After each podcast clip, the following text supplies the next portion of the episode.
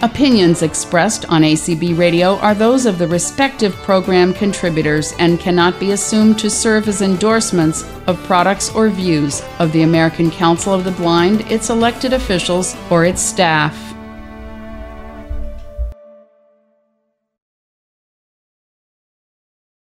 Hello, my name is Gabrielle Barnes, and I'm here from the National Library Service for the Blind and Print Disabled at the Library of Congress. Today I'm here with John Brown, who's the head of channel design and deployment at NLS.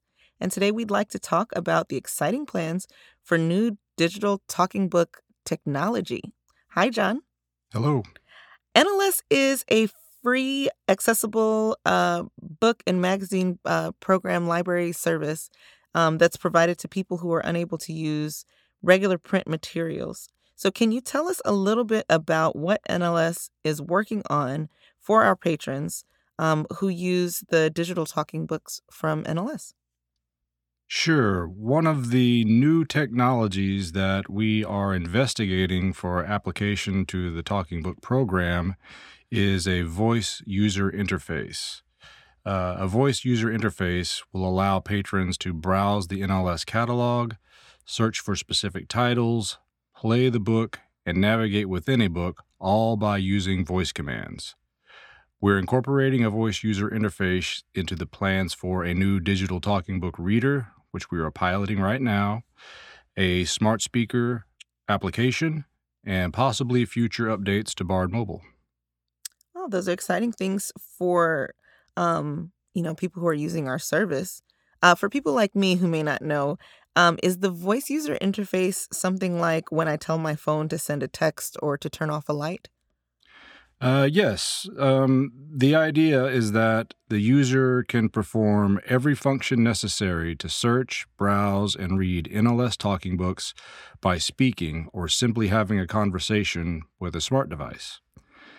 At the moment, we are testing a new talking book reader that is based on a smartphone and accepts voice commands from the user. Much of this voice user interface technology uh, that we've implemented for the smartphone will be reused in this application for reading talking books on an Amazon Alexa or a Google Assistant enabled smart speaker. We anticipate a field test for a smart speaker to occur sometime next year. That's interesting. So, how will these new voice driven applications for reading talking books um, help our NLS patrons? Well, some consider a voice or conversational interface to be a superior method for interaction between people and computer systems because it provides a more human experience as opposed to typing or browsing and selecting menu items with a mouse or a finger. So, our hope is that a more human experience will be beneficial to our patrons. Now, one could also make the case that being able to talk to your smart device is inherently more accessible than relying on other assistive technology like screen readers or eye trackers or breath switches. So, improving accessibility of our systems would no doubt be desirable for our patrons.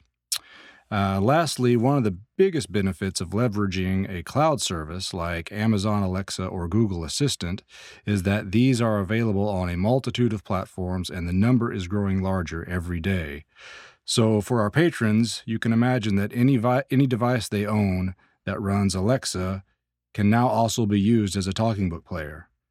We're talking about televisions, smart speakers, smartphones, even smart toasters. You will be able to read your t- your books on a device that best suits your needs. Well, I don't know if I have a smart toaster, but speaking of different devices, um, I understand that NLS is doing a field test of a new digital talking book reader. Um, can you tell us more about the new reader? Yes, the prototype book reader, which looks similar to a smartphone, and in fact, it is a smartphone, uh, only you cannot make phone calls on it. Uh, but everything else about the form factor of a smartphone that everyone is, is familiar and comfortable with uh, is inside this device. It was built by RealSam, an Australian company that provides a similar product for the UK's Royal National Institute of Blind People, RNIB. While the RNIB product can also be used for other tasks, like making phone calls, the NLS product is a single purpose device for searching the catalog and downloading books. And while RNIB patrons pay a monthly fee for that product, the NLS product would be provided to patrons on loan at no charge, just like the current digital talking book machines. Now, in order to use the device, a patron must connect it to their home Wi Fi network. Once connected to the internet, the patron can speak to the device with natural language to search, browse, and read books from the NLS catalog. Speech captured from the user is sent to a cloud based server for processing to discern the user's intent and then execute a command. The books are streamed from a cloud based media server. So there is a reliance on the internet for the device to function. This is different from, say, our DTBM, which doesn't need and, in fact, isn't even capable of connecting to the internet. Great. So if this new smartphone um, style um, reader is, you know, available to our patrons, there are patrons currently who are using Bard or um, Bard Mobile on a Apple or Android phone or tablet, how will using this new um, reader be different for them? So, unlike smartphones and tablets using the Bard mobile app, the book reader streams audio, permitting playback to begin immediately rather than waiting for the whole book to download. However, an option to download books for offline reading could be a future enhancement. As I said, the prototypes require Wi Fi access, just like a smartphone patrons may use now. However, it is possible we could add SIM cards and make the reader work on a cellular network, but that is not something we're evaluating in this field test. Okay, great. So, um, let's get a, a little sense of what you are testing in this field test. Um, can you tell us what you hope to learn from the field test with our patrons? Well, uh, the field tests for the new smartphone reader have started with eight libraries and about 150 patrons and library staff. We are evaluating the usability and the patron's acceptance of the voice user interface, as well as satisfaction with other device specific issues, such as the need to charge the device, the audio quality of a small speaker in the case of a smartphone, and also the out of out of box experience the first time setup. If there are deficiencies, are they showstoppers or can we make improvements to make it a viable product? Okay, great. So we've got a wide variety of people um, already testing this uh, this new smartphone reader. So the field test is that just a part of a bigger process? Yes, it is one of the first steps in a long term digital plan. With the new reader field tests, participating libraries are collecting feedback from patron users as the field test goes along. Patrons testing the book reader are also sharing information with each other via a listserv. Data gathered from the field test will be compiled and will help NLS determine the feasibility when it comes to applying the technology to the Talking Book program. Great.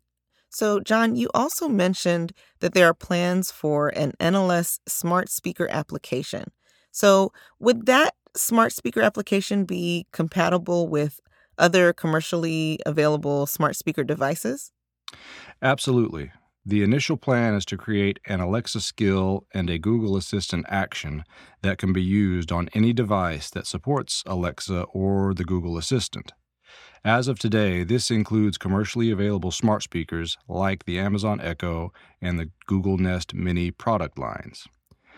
Furthermore, just like the book reader smartphone that we're testing, this application would allow users to open the app, select a book from their bookshelf, play and navigate a title, all by speaking to their smart speaker.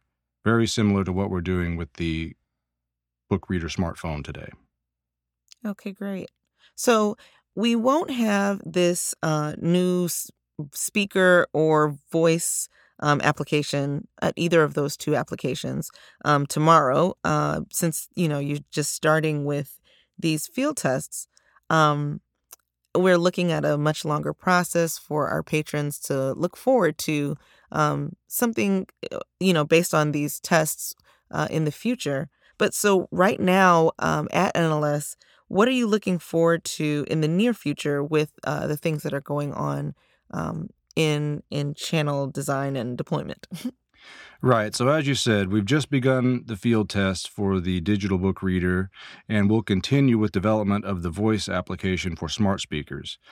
And as we collect data and feedback from the users, the applications will be revised to include new features and enhancements. Besides the reader and voice applications, NLS is also working on prototypes of a new model of the DTBM, which will have online capabilities. So, by the ACB convention next year, we'll have more exciting updates on methods of delivering service to patrons with the reader, smart speaker, Bard Mobile, and a new hardware device. Well, that's all awesome information. And uh, we know that NLS is always on the front edge of technology and looking for new ways and exciting um, updates for our patrons to be able to use the content that we create. So, John, we really appreciate you talking with us today. Um, our patrons can and and anyone listening can uh, go on Facebook and follow us at the National Library Service for the Blind and Print Disabled.